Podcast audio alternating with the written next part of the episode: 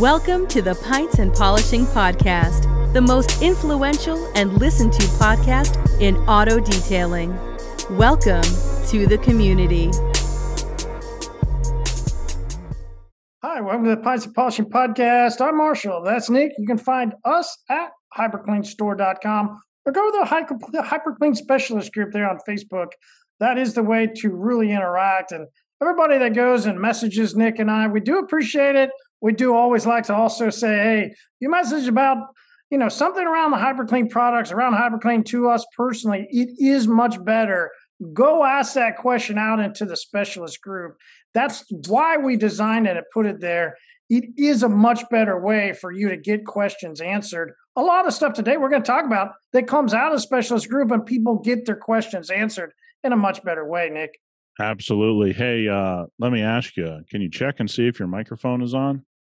So No, I just I want our people to have the best, uh, the actual best listening experience they can have. And uh, so, yeah, if you're all good, then just wanted to make sure.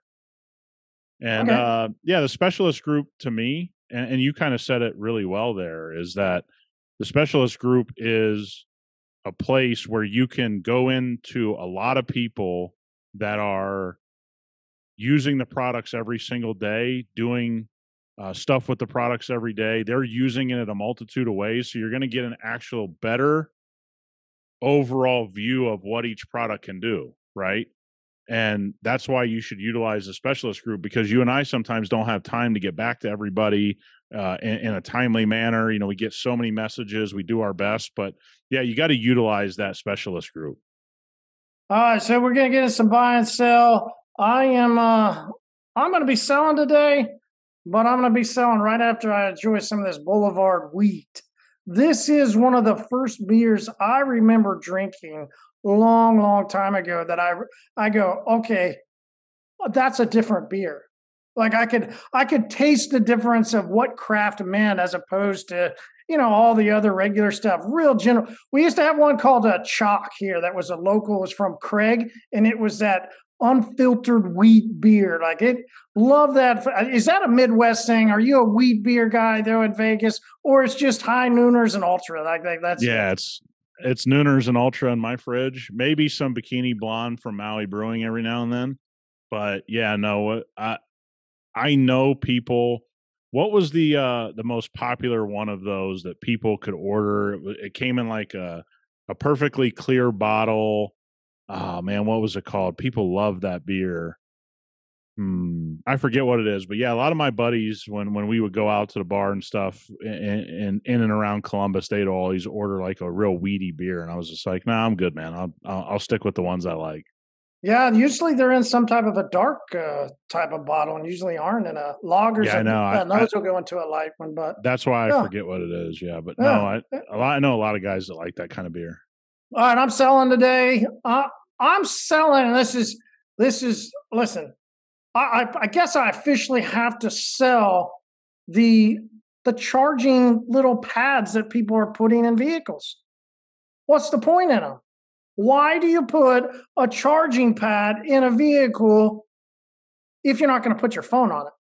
Oh yeah, So, so here's the here's the reason I'm selling it, and you guys can all be in the same situation. You'll laugh and you'll cuss at the exact same time. I go to put my phone on the charging pad this weekend just to go put it in there because we're driving around. There's a bunch of shit on there. Just so happens to be some Ray Bans. Hmm. And what did I get scolded for? Putting my phone on her expensive Ray Bans. You know, they point out that I just paid, you know, X amount little bit for mine. Yeah, that's the way I like my sunglasses. yeah. Oh, but your sunglasses need to be on the charging pad inside the car that is built for the phone. Okay. So what I do, this right, this is why you laugh at the same time. I just put my finger up, press that little plastic thing up at the top, and let the sunglass holder fall down. Enough said. She gets her sunglasses and puts them up there and closes. It's like, yeah, right? That's why we got this. right? All those engineers did a great job at Nissan, and they put this charging pad for a phone, not your fucking sunglasses, right? Yeah, no, that that when people don't use things how they're designed, it, it does get aggravating, especially when you're trying to charge your phone. Right? They made it so convenient to charge your phone. Why not utilize it? You know, get a little charge on your phone while you're driving to the store or whatever. You know, it's like, hey, let's just utilize it. I'm I'm gonna sell this week, and so I've gotten, you know, gifts of this, and I know I'm to hurt some people's feelings today because maybe you're one of these people. We got to be done with the Apple Watch. Okay. Got to be done. If you're a man, get yourself a timepiece. Okay. Get yourself a real watch. Seiko? I can, I uh, get you a Seiko. Uh, you know, hey, if you're making a little money, get yourself a Rolex. I don't care what you wear. Okay. But get yourself a timepiece. And so I got a buddy. He shows up. We're yesterday. We're gonna watch the the the Nuggets game. He lives down the street, a couple miles. He comes in. He goes, "Oh, check this out." I go, "What the hell am I looking at?" He goes, "Oh, I just got this new Apple Watch." I said, "Yeah, you need your emails that bad? Like, you already have a phone, right? The phone's always with you. Have you ever seen somebody with an Apple Watch without their phone? honestly. Their whole their whole thing is, well, then I don't have to carry my phone everywhere. I said, Where's your phone? He goes, In my pocket. I said, So you have your Apple Watch? He's like, Well, you know, it's for those times. I said, Let's stop. You look so ridiculous with this thing on your wrist. Okay. I have some watches in there. I promise that I don't wear anymore. I'll be glad to give you one. Like, if you'll just take this thing off. And we sat there for like 20 minutes, and this dude I said, again, tell me when I've seen you without your phone. Never happens. You don't need your emails and text messages on a on your wristwatch. By the way, it looks stupid. There buy yourself a timepiece, would you please? Like I I'm done.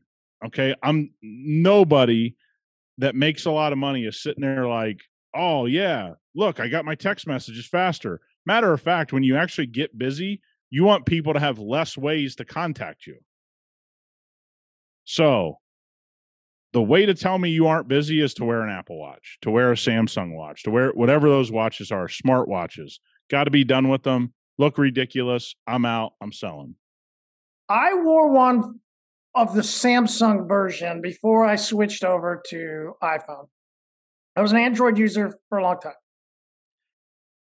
I was sold on the fact that you're supposed to be able to have this watch and go back in the day to James Bond and press a button and have a conversation off of your watch. Yeah, that did not ever work. I was like going uh, down the like uh, holding it to my ear, right? Mm. So then you go, well, why don't you just get some AirPods in? Exactly. Yep. Never worn one since. Never yep. worn one since. Like, no. I could see how it'd be cool. Like some things and stuff. And then at the verse, I would always do the same thing as you, and I would go, but I would just rather have my phone. It's got a bigger screen. Like, yeah. And it's just like proof. And we're all guilty of this in aspects of our life of just redundancy that you're telling yourself is value, but you're just doing, you could just do it easier you know, it's like some things when people tell me, "Oh, I don't need my laptop. I just use my phone for everything." Well, there's something that's just easier on a computer. It's just easier. It's faster, it's quicker, you can see it better, you don't make as many mistakes.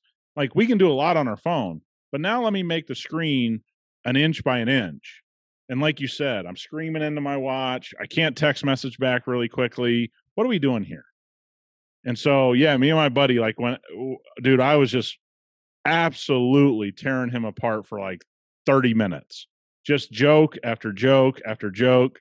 And he goes, finally, he just took it off. He goes, dude, I'm not wearing this thing around you. I said, perfect. You can go to my watch collection and you can pick one out. Like if you want to be an actual dude. And and it was it was just funny. And again, it's all in jest. If you have one, you like it. It's just it's just jokes. Uh, but I, I can't find a need for it. And I have like three of them. I've gotten them as gifts. I I never have worn any of them. Well, ever? Ever.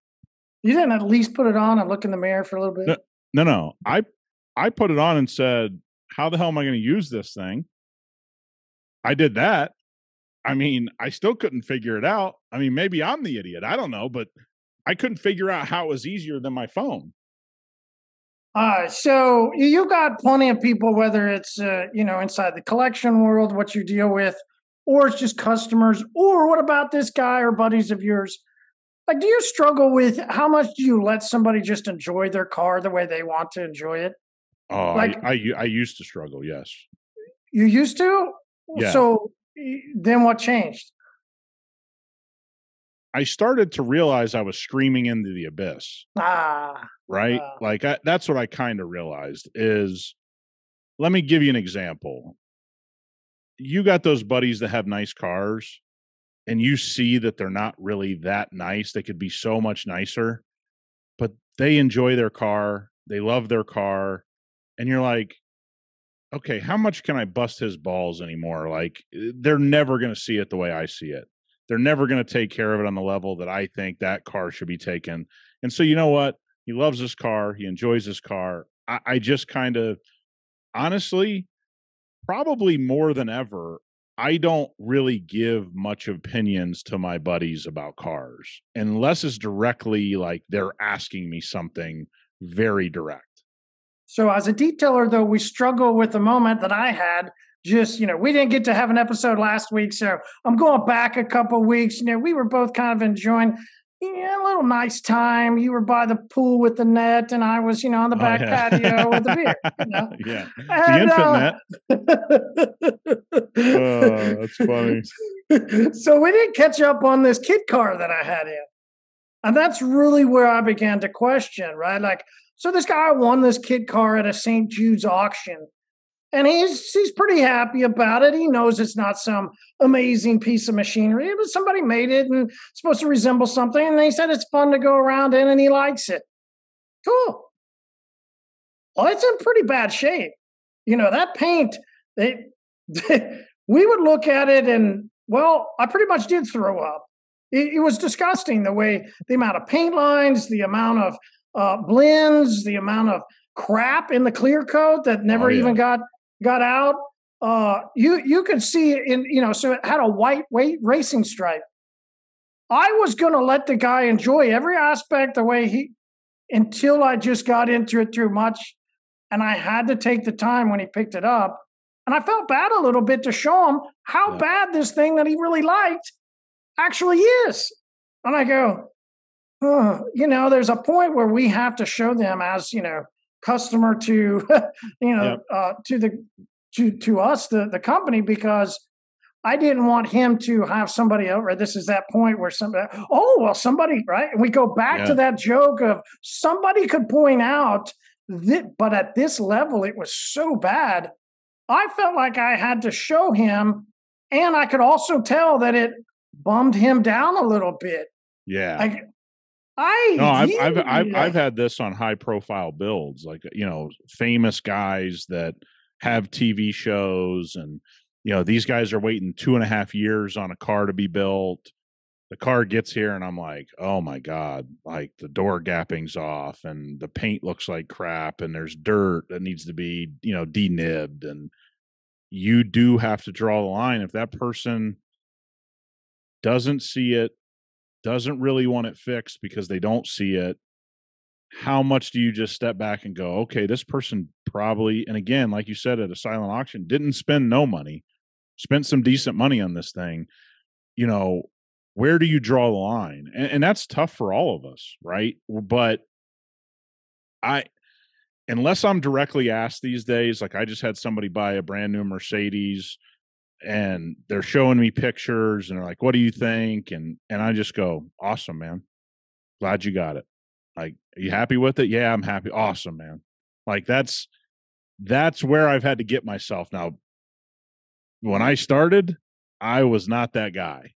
I was i'll give you my opinion. I feel like you're asking me for it even though you didn't ask me for it. And yeah man i mean you, you got to learn there's there's the law of diminishing returns right i can't create a win by being the jerk so you know if they do see it I'll be honest with them. They ask me a specific question about it. I'll be honest with them. If it's just general, man, this thing's cool. What do you think about it? It's like, yeah, man, it's cool.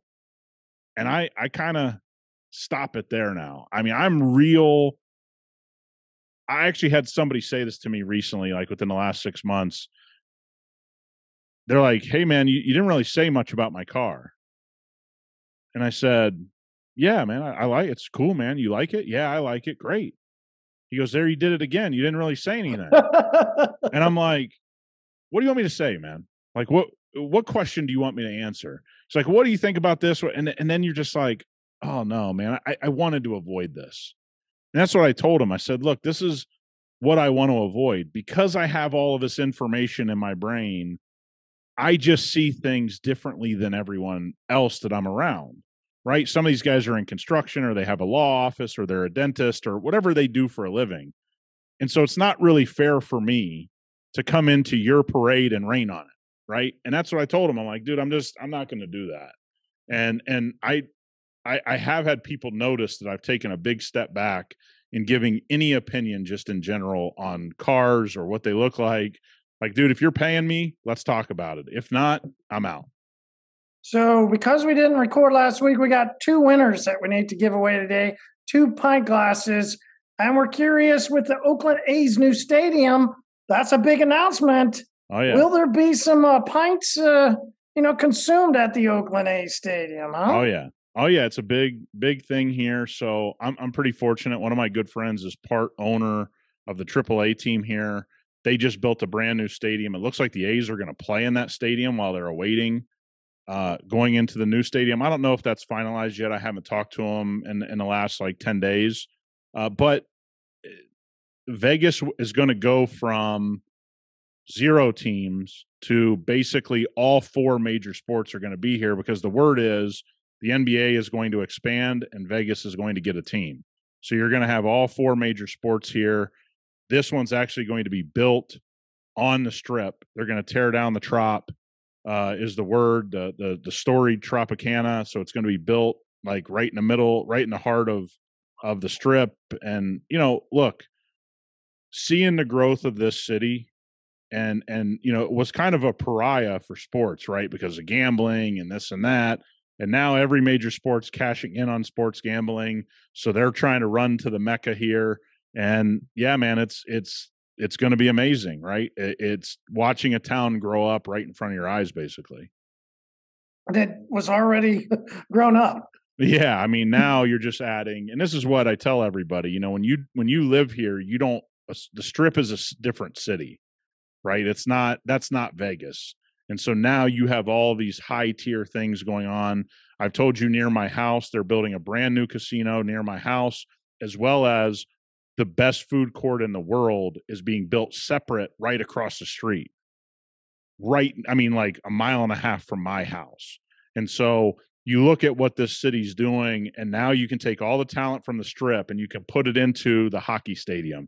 Like if you go to a hockey game here, the production value in that arena, nobody believes me till they live it. And they're like, oh, yeah, I went to hockey in, you know, my city, and it's nothing like because now look you got all the talent from the strip all these years in the football stadium in the the the the, the NHL arena you're going to have that in the ballpark uh, uh, for the A's i mean that's the benefit and so you do everything at this heightened level because it's Vegas Mm-hmm. And there's different types of Vegas talent that uh, yeah, exactly. People well, if you, go if you go to, if you go to the football game, they got they got some things in, in one of the end zones. Let me tell you, it's real high level. All right, so let's get to some of these winners. Uh, first, we've got to do the restaurant that was bad. Uh, we both talked through it. We're both going with Rachel here.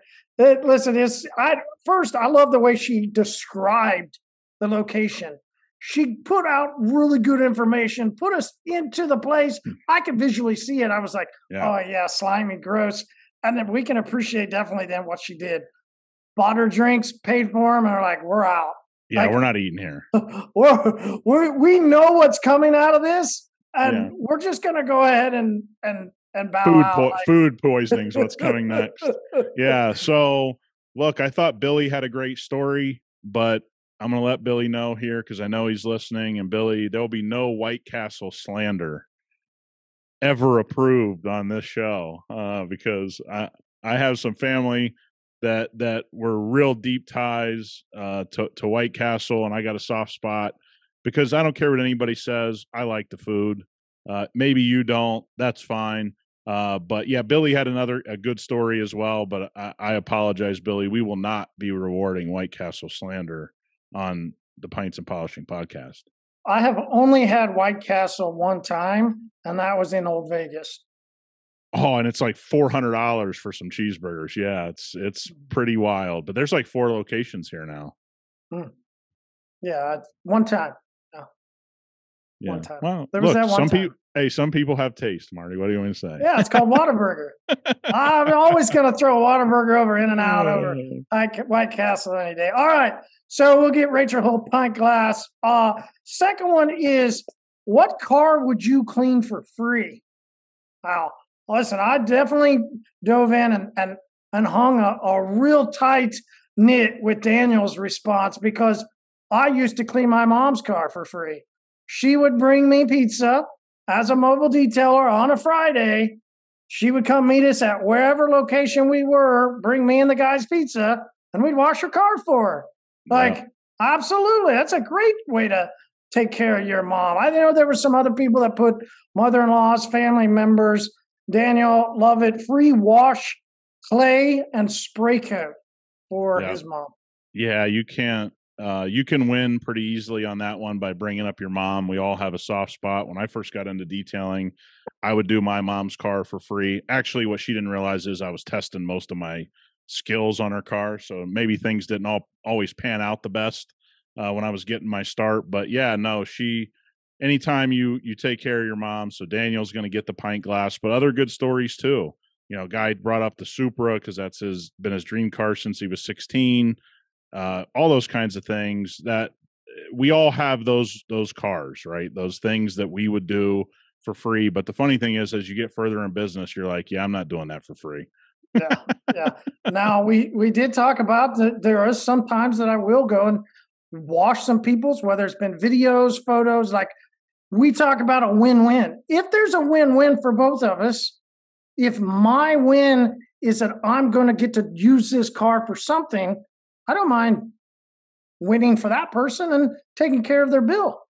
oh yeah Huh. no and, and that kind of stuff look we we have certain services that we'll do uh, for certain customers here and there where it's just like not worth having the conversation they've been such good customers they ask for something quick and it's like i'm not even going to have the conversation guys just handle it right let's just get this handled i'm not going to ask them for 50 bucks 100 bucks like they they bring us a ton of business just just throw it in there i, I think we all kind of do that right i mean at some point you, you you do take care of people in your business here and there and you know it, it comes back to you You said, don't we all? I don't know, man. yeah well Not exact- everybody made a comment there. Not everybody put down there who they take care of type of deal. All right. So one other question that we heard inside the specialist group, which was fun to see, was you know, do you put uh, ultra dress on the fenders? I this is interesting because this goes into a little bit of a products and process type of discussion. Not everybody is going to spray dressing under a fender, right? First, let's talk about the benefits. I do love to on something that has a little bit more, right? If it's a car, mm, no, yeah, if right? it's I a little think- more, if it's a little more raised, you got a little bit more wheel well exposure. You know, let's think Tahoe, raised truck. You know, big SUVs with that that don't the the, the tire doesn't take up the whole wheel well, so you have a little bit more visibility there. Those are more likely to be those large, uh, all plastic, you know, enclosures in the wheel well, rather than a car usually just has a little bit of plastic and it's not really visible all the time because the, the the wheel is so close to the to the to the fender there. Eh, this is getting a little bit weirder because of the carpet fender wells now, right? So you have a little Mhm. bit of it's got to be the right fender for me to do it, but I've always had the same process. This goes back to the time when and let's give credit where it was due. Meguiar's is the first one that kind of you know came out with something that was super dilutable, right? You know, their their dressing was the first one that was like that high level of where ultra dress is now, where you can dilute it. Because you I mean, solvent tire shine would get like cakey and things would get attached to it. And and so I got out of that habit. But once we got a dilutable, and so what I like to do is that four to one, you know, dilution, but I also like to have it be be a little bit wet under there. And so while it's wet, spray it all down because that water will actually help the diluted product flatten itself out during my detail. So I don't have to go in there with a sponge by hand or in level. It's kind of like motors, right? Once you got that ultra dilutable, like ultra dress type product, if you do it at like four to one while it's still kind of wet, you can go into those plastics and it'll kind of self level that wasn't always possible with with thicker or solvent based dressings. They would get kind of streaky those types of things. And you would sometimes see if you didn't do what you were saying sometimes you would see the spray patterns yeah. right? If you were using a dressing that uh, did not fully have a good run down the side or as you're calling it a much better self leveling in a sense of it you would see that visually. Now the reasons to spray it under there I think there's going to be some people that go, well, why would you ever do it? Well, you would do it, A, because you got that aesthetic view of the tire. And if you yeah. got a real gray looking, like it just, it really well, is the, we love this term dialed, right? It really yeah. is the next level of a good detail. Now, yep. we would do it even beyond a full detail. If you just got a regular, like mini detail that we were going to put on tire shine, a lot of times I would go ahead and spray some dressing up under the fender, let it go ahead and do it. The cautions, though, we do have to talk about is the overspray. Yes.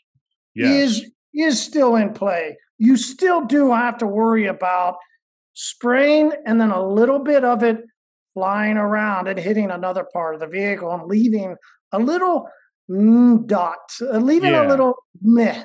Yeah, so that's where you got to get your sprayer underneath the body, right? You got to make sure that that sprayer is not out away from the body. You, er, you know what I mean? You got to get under the wheel.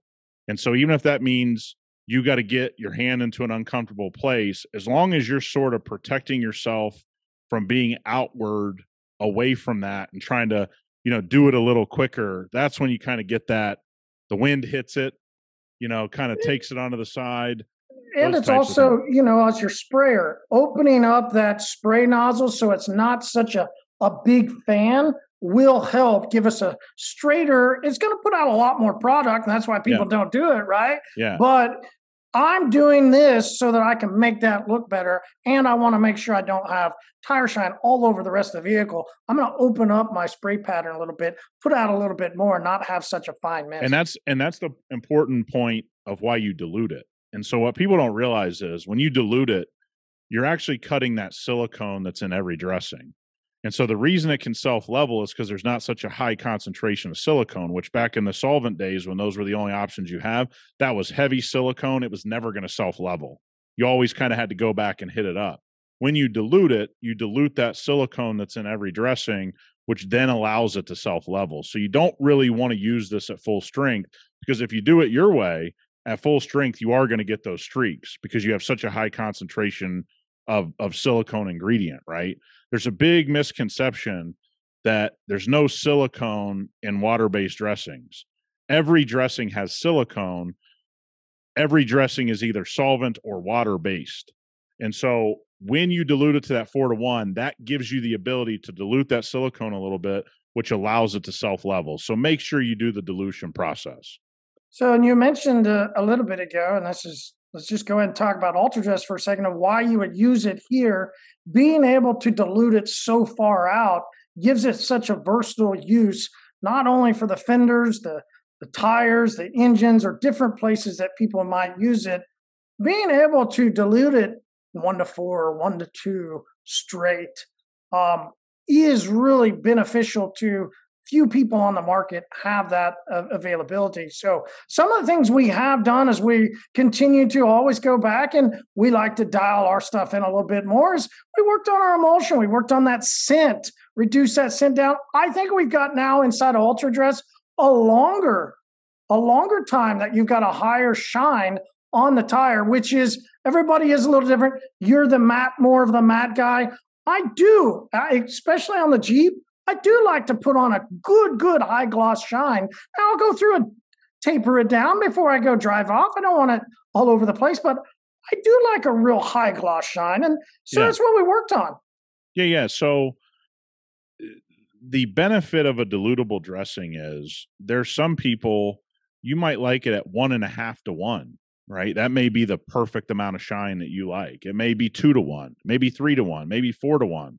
I mean, I know some of my guys they love ultra dress at like 10 to 1 like they they just they just want it to just have a hint that that something's on the surface right? So the the end result is is why you should be using and you'll go to ultra dress and a lot of people will go well this is an expensive dressing.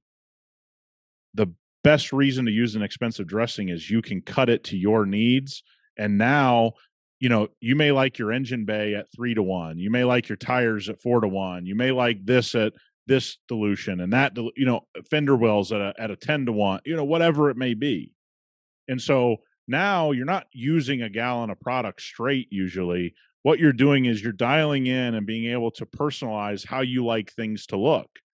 And that is a huge benefit. We basically, we've never used a water based dressing in my business that wasn't dilutable and it was always expensive, quote unquote, to the people that didn't know what they were looking at.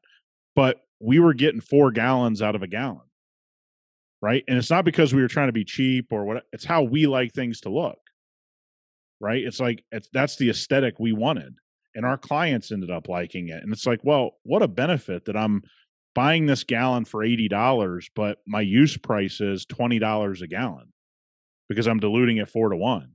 We we got where we liked. If it was three to one, we'd have done it three to one. If it was two to one, and you know, whatever. But you can see how a dilutable dressing could be such an advantage in your business.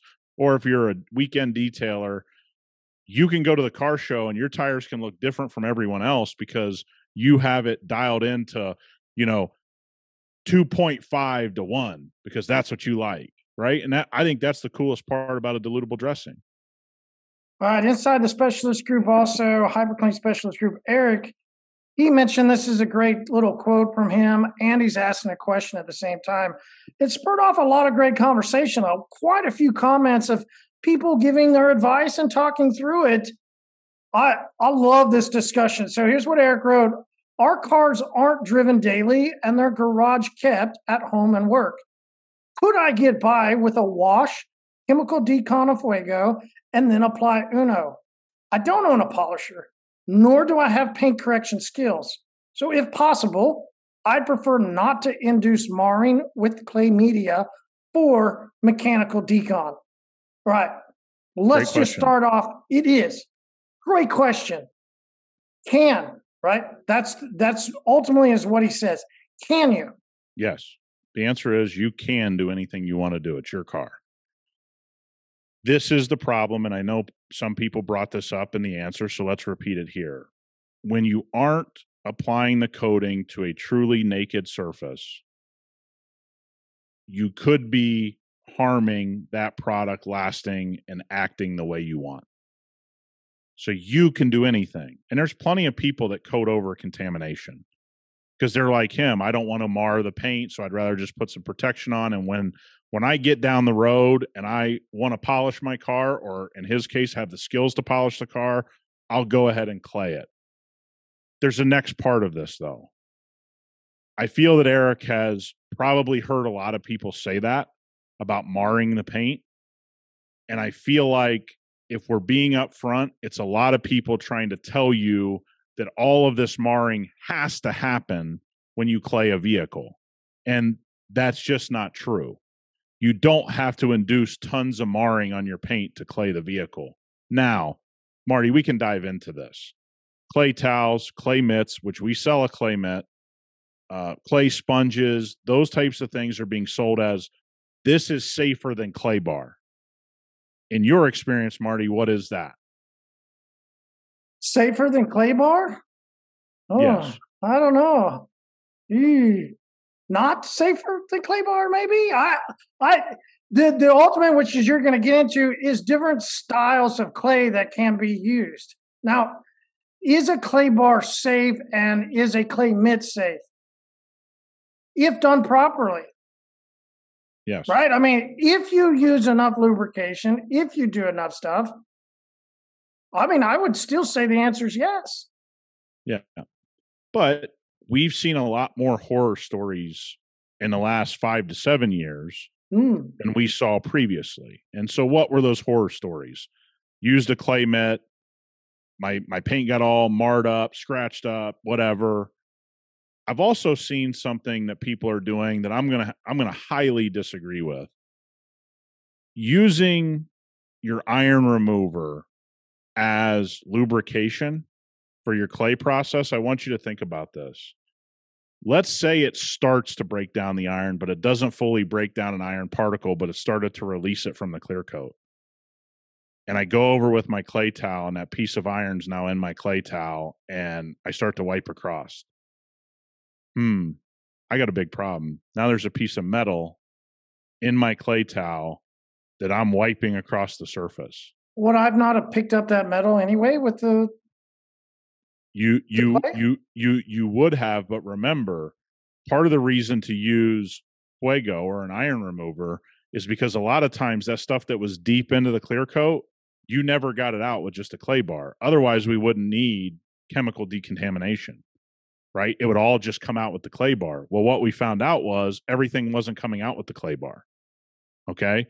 That's why the invention of products like Fuego. Because now we realize, yeah, you can get some of that stuff off, but a lot of that stuff needs to happen from a chemical reaction, not from the clay bar itself. Because it is embedded so deep, a lot of times you weren't picking all of that up.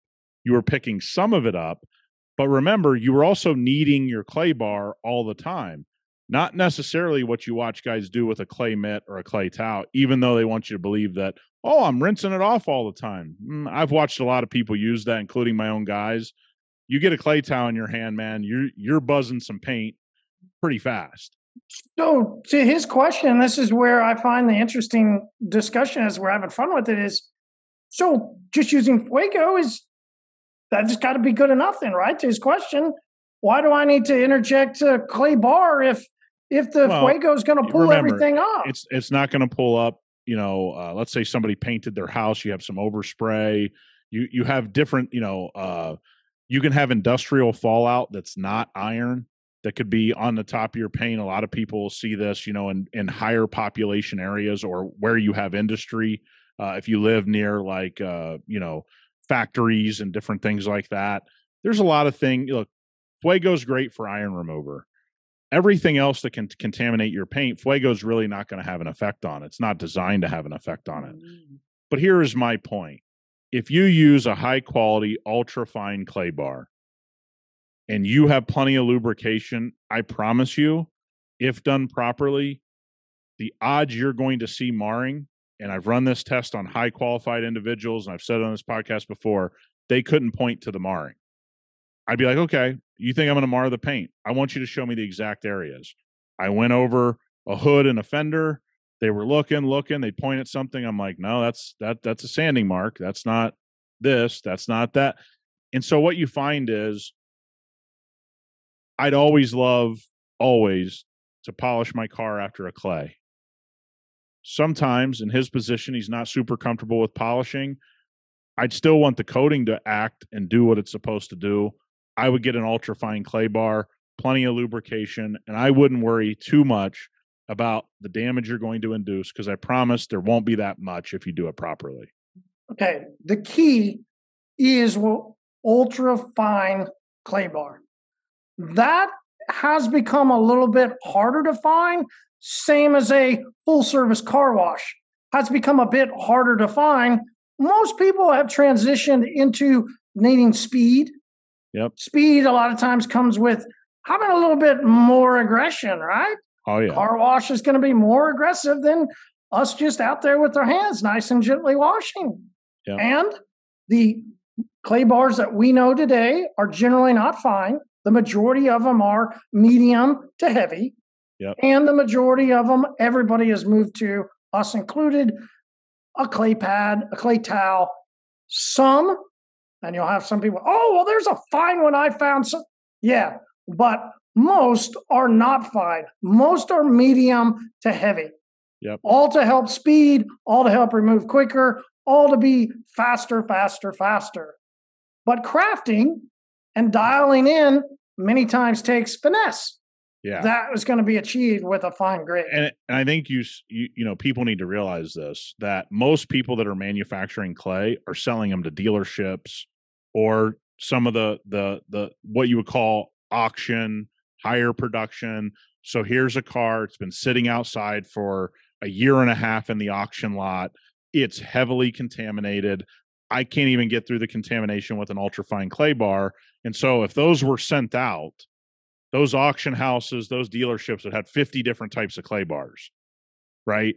And that's just not what they're going to do. They're in the business of, we see trash all day, man.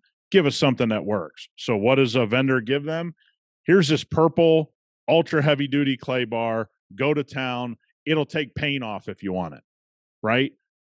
It's because of who they're servicing. So, when you're detailing a car, clay is one of those things that's a commodity and most of that commodity is being used by who dealerships auction houses and those types of places so do some research you can find ultrafine clay bars i'm sure there's some reputable companies that sell them on amazon or other places that you can find but if you find an ultrafine clay bar you don't have to worry too much about heavy marring if you lubricate the surface Okay, that's the other thing. You can damage anything with zero lubrication. So let's make sure that we're all upfront about this that you're right. It's not only the process, but it's picking the right product. And many people making clay have abandoned ultrafine clay bars because the majority of their customers, again, are dealerships or auction houses that just run into hammered cars all the time. All right, so Eric and most people, after they get through the clay, because clay is still, as you said, is definitely one of the most misunderstood and a lot of times questioned. You know, how do I do it, or what do I do? After they they get through the clay, the next thing they're going to do, which you said, most people are going to polish. Inside of polishing, there's a question that always continues to get wrapped around. People are curious, what do I do? How much, right? Is it one dot? Four dots? How much do I put on that pad? I mean, I, I got to put a lot of product on a pad to make my polish be better, don't I? Yeah, this is this is taking on a life of its own. I mean, you and I come from the world of, you know, lay your bead down, pick up the bead, roll, right? Uh, you look at it now, you have a lot of companies, and I would say 100% of the people promoting this are probably selling compound and polish as well as pads. So they have every incentive. Like I saw something on pads recently. Hey, you know, use three pads per car to keep your pads cool. It's like, no, I gave you the way to do it. If there's 10 panels on the car, put 10 pads down and do a panel, rip the pad off. Next panel, next panel, next panel. Your pads will last forever. But the pad company is telling you, ah, three or four pads. Well, guess what? That heat is going to break it down. Right. So there is a way to be more efficient. And this is now you get into compound and polish and how much. Look, there's some ultra soft uh ultra soft cars paint systems where I've put you know two dots of uh, of of a polish into a into a 32 ounce spray bottle, filled it with water, shook it up, and that's all the polish I ever used on the car. It's called water polishing. And, and again, for those that come into black GMC, sometimes it's really nice to use something with just a tiny bit of cut on it. What I find is guys telling you to prime your pad or put all this polish on your pad or compound it. The tests have been run on YouTube. Guys have put gloss meters and shown it's left less effective. The thing I've always found is I always want to control how much abrasive I have on my pad. If I felt I needed more abrasive, I could put a couple extra dots. because with every dot, I'm putting more abrasive on the surface. If my pad's already loaded up and caked with abrasive, I really have zero control of reducing that. I can only really add to that. So I have less control by doing it that way than more control. So I don't do it. Uh, I start every car out with four or five dots, you know, let's say pea size drops. But there are plenty of times I've gone down to three. There's plenty of times I've gone up to six. And it gives me control over how much abrasive I have on the surface. I've wanted that control because that's how you really dial in a process, in my opinion.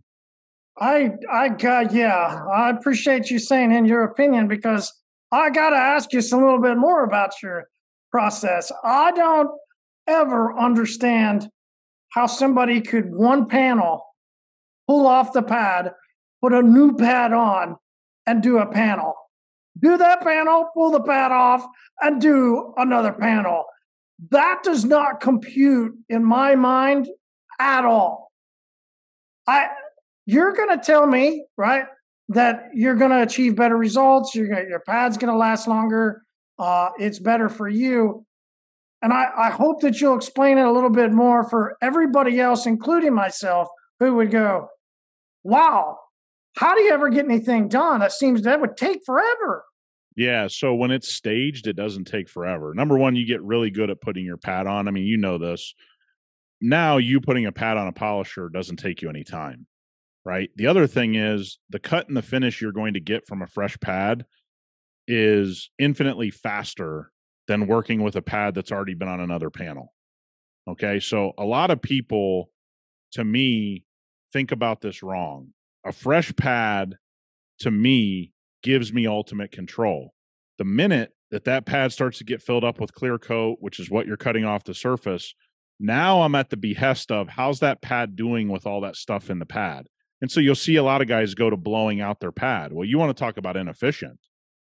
You don't know if you got everything out of the pad, the stuff, the debris flying all over your shop. Doesn't matter what system you got, unless you got some, you know, downdraft hundred thousand dollar paint booth system. I personally like to know these are the results I'm getting because of the pad, because of the compound, because of the polish. And the more that I control and keep things fresh, the more I know what's happening. So let's say you polish a whole hood and then you go to the fender. The fender starts acting weird and they go, Oh, this must have been a repaint. No, you have all the clear coat from the hood in the pad. So now you can't tell me if it's been, if there's an actual problem because the surface you were working on had a fresh pad. This fender doesn't have a fresh pad. So you haven't controlled that environment. So you see a lot of guys that say, I went around a car with two pads and every panel act differently. Yeah, you kept getting more and more stuff in your pad and it started reacting way different. As the pad got more worn down it got more heated up the pores opened up more you had more product on there you had more clear coat in the pad all those kinds of things. So the reason that that i went to the system number one pads are very pricey okay? So when you run a big company you want your pads to be well cared for right? Number one the number one thing that fails is overheating the pad. I've eliminated that problem so we we can have pads that go forever because they're never overused, right? They're never ever heated up to a dangerous place. But like I said, everybody has their own system. For me, when I'm cutting and when I'm polishing, I want to know what I'm seeing is the same thing I saw on the last panel, and I want to control everything I can control in my world. Now, if it's a repaint, I'm out, that's out of my control but the pad and the amount of dots I use and what I decided it only works on a on the, on a fresh pad that you're able to use. Yeah, and here's the here's the flip side or the interesting part of, of this little discussion. I never did that. Right? I I would fall in line. I was in the camp of the guy that would use a couple pads around a whole car. You would have even possibly, I don't even say possibly, let me just go ahead and be the guy that is okay with admitting it use the same pad around the entire sure. vehicle, right? I I charged accordingly to that. Yeah. And this would be the part that some people are, are going to ask. And it was even asked in a PPF question, which we'll get to. How do I even charge for all that? Well, think about this. If you do and we've advocated for guys to just become one step specialists. So go buy the HyperClean One pad, pair it with the polish that works best for you, and guess what? Now all you're doing is every month ordering more pads, right? So the system I got on when I was building out my company and even today, we will just order a certain number of pads every month. Okay. By the time you look up, you got a whole cabinet full of pads, but you didn't buy a hundred of them at the same time. So if you're just getting your start, this isn't always possible. It wasn't possible for me. But I just became systematic of I want to build out my system. And when you build out a system, you're going to need more and more pads. If you go to an ultra busy shop, you and I have been, if you came to my business, you'd be like, damn, dude, there's like 700 pads here, a thousand pads. Well, that didn't happen overnight. We took care of the old pads. We kept adding new pads. And so it never hit our bank account all at once. It was just built up over time. And so if you're getting your start, yeah, this can sound like, well, I'm going to have to spend, you know, uh, 120 bucks on pads to, to buy 10 of them or 150 bucks on pads. It's not available to me. Okay, well, then buy five and then next month buy five more and then next month buy five after that and all of a sudden now you got more than enough to do every car you ever run into as a one man show right the problem is when you go to people's shops you see 50 different pads and then you go oh this guy doesn't have a system right because you can always use the same pad and the same compound and polish how much abrasive are you putting on are you uh, you know, we're very famous for doing two dots of compound, two dots of polish on our one steps, right? Are you trying all the things at your disposal to make your system work?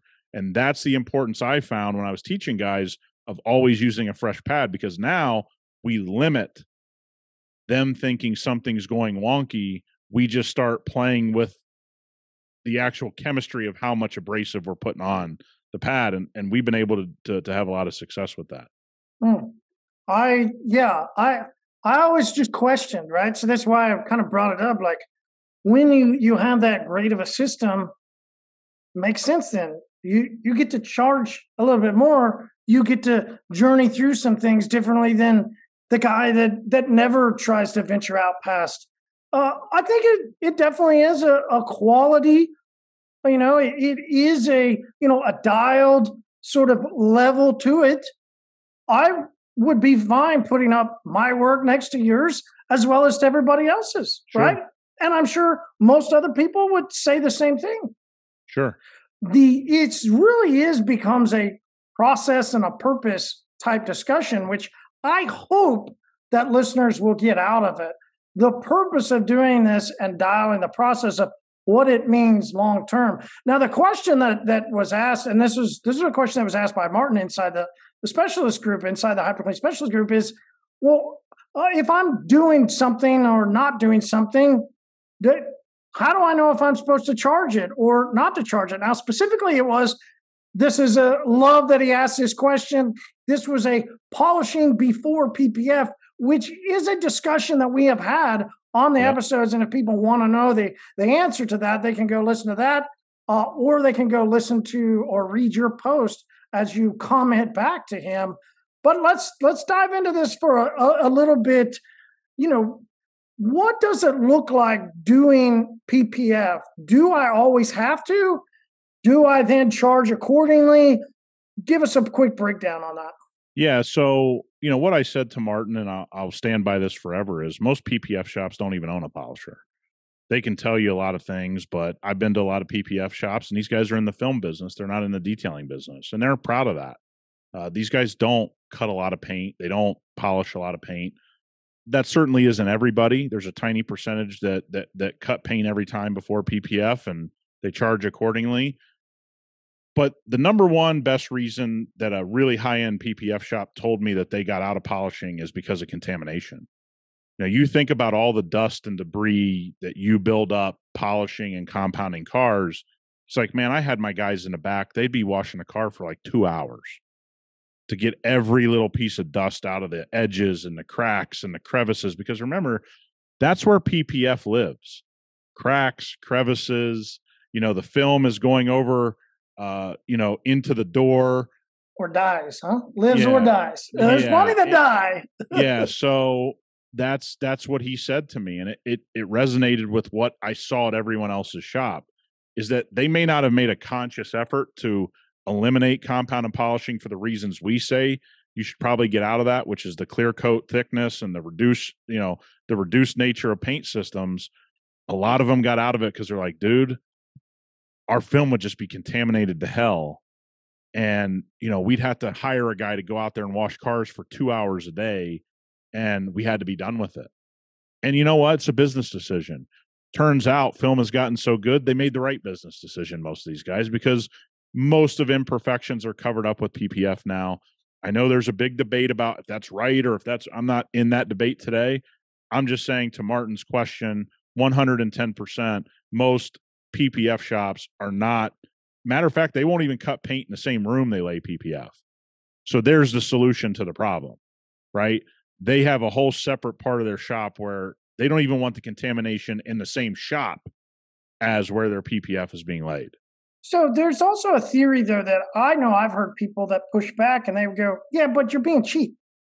Same as I was probably being cheap of, you know, maybe not grabbing that extra pad or, you know, not going around the whole way, right? There is a theory that you're being cheap for your customer.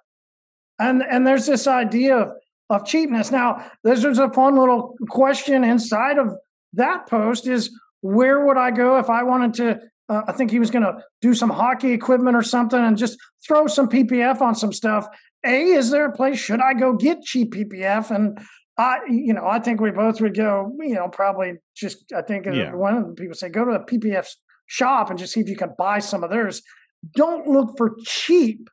But there's some people that just automatically, whether they're going to throw a grenade at another guy for saying they're cheap, or they're just going to be cheap in general and think, how do I get something cheap? Like the whole cheap world's interesting. And, oh, I mean, you know, eh, and it's not directly to this comment, right? He was talking about, you know, some hockey equipment, but but it's it's nothing good is cheap. Right? It just isn't. That that's not how the world of economics works things are cheap because they're cheap. They're cheaply made, they're cheaply thought about. There's no purpose behind that company being in the business, right? If you look at Hyperclean, the reason we don't have cheap stuff is because we do everything with purpose. We want Ultra Dress to work it's the way it's supposed to. That costs money. That costs research and development. It costs higher quality ingredients. It you know, this is the the joke running joke on here about a $20 wheel cleaner. Just do the math yourself. How much active ingredient could be in that product? think about how it works. So most things that are cheap can't ever be good. And you're right, it is a strange world. It's like everybody's trying to cut a corner, but then you want to ask why you're not getting top dollar to do things. Well, those things don't go together, man. They just they never have, they never will. You can't be cheap on one side and expect everybody to pay you top dollar. Because guess what? You've had this in your life, family, friend, a colleague you know, they're the cheapest human being in the on the planet. They're never the most successful person you'll ever meet. No, I for like I definitely, as you said, you've had people. Number one came to my mind. Cheapest person I remember was my dad. Cheapest, always cheap, always safe. He's going to go to the grocery store. He's going to buy Always Save. He wasn't going to buy Del Monte.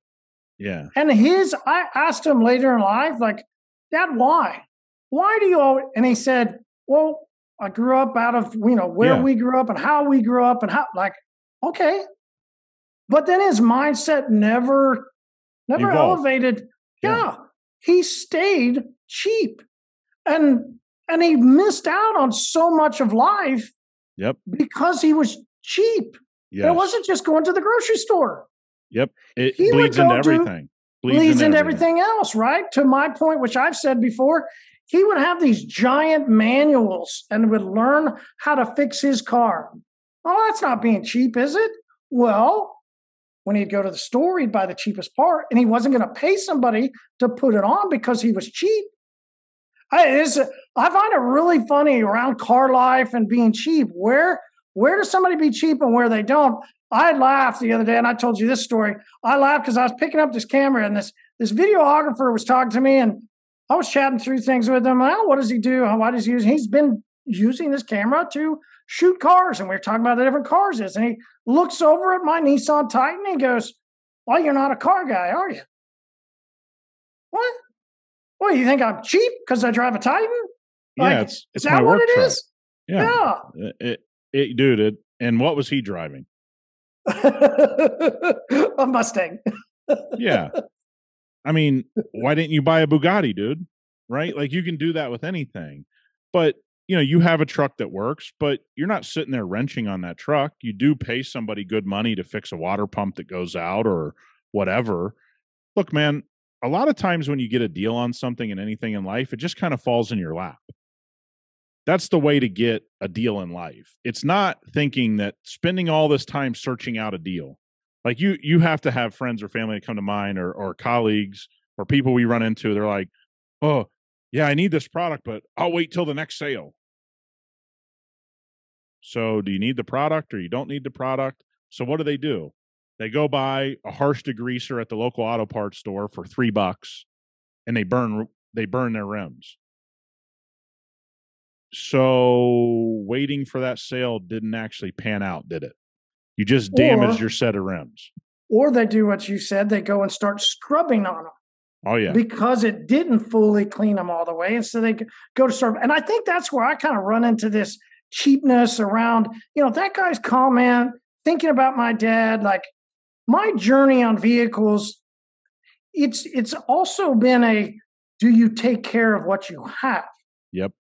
So I think that there's a there's a part of being cheap is just where I don't want it cheap people people that are cheap are different than class of ownership. Yep.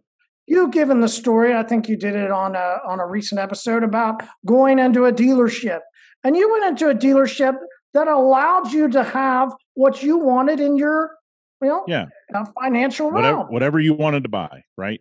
I, di- I didn't enter a dealership where I was like, uh, can't afford that, can't afford that, can't you know, I- didn't have that. I went to the place where I go, pick whatever you want on the lot. And there's part of it that means you will take care of it. You'll have a Oh, yeah. class of your ownership. Yep. Cheap doesn't mean that you didn't buy the newest, doesn't mean you didn't buy the hottest. That's not what cheap means.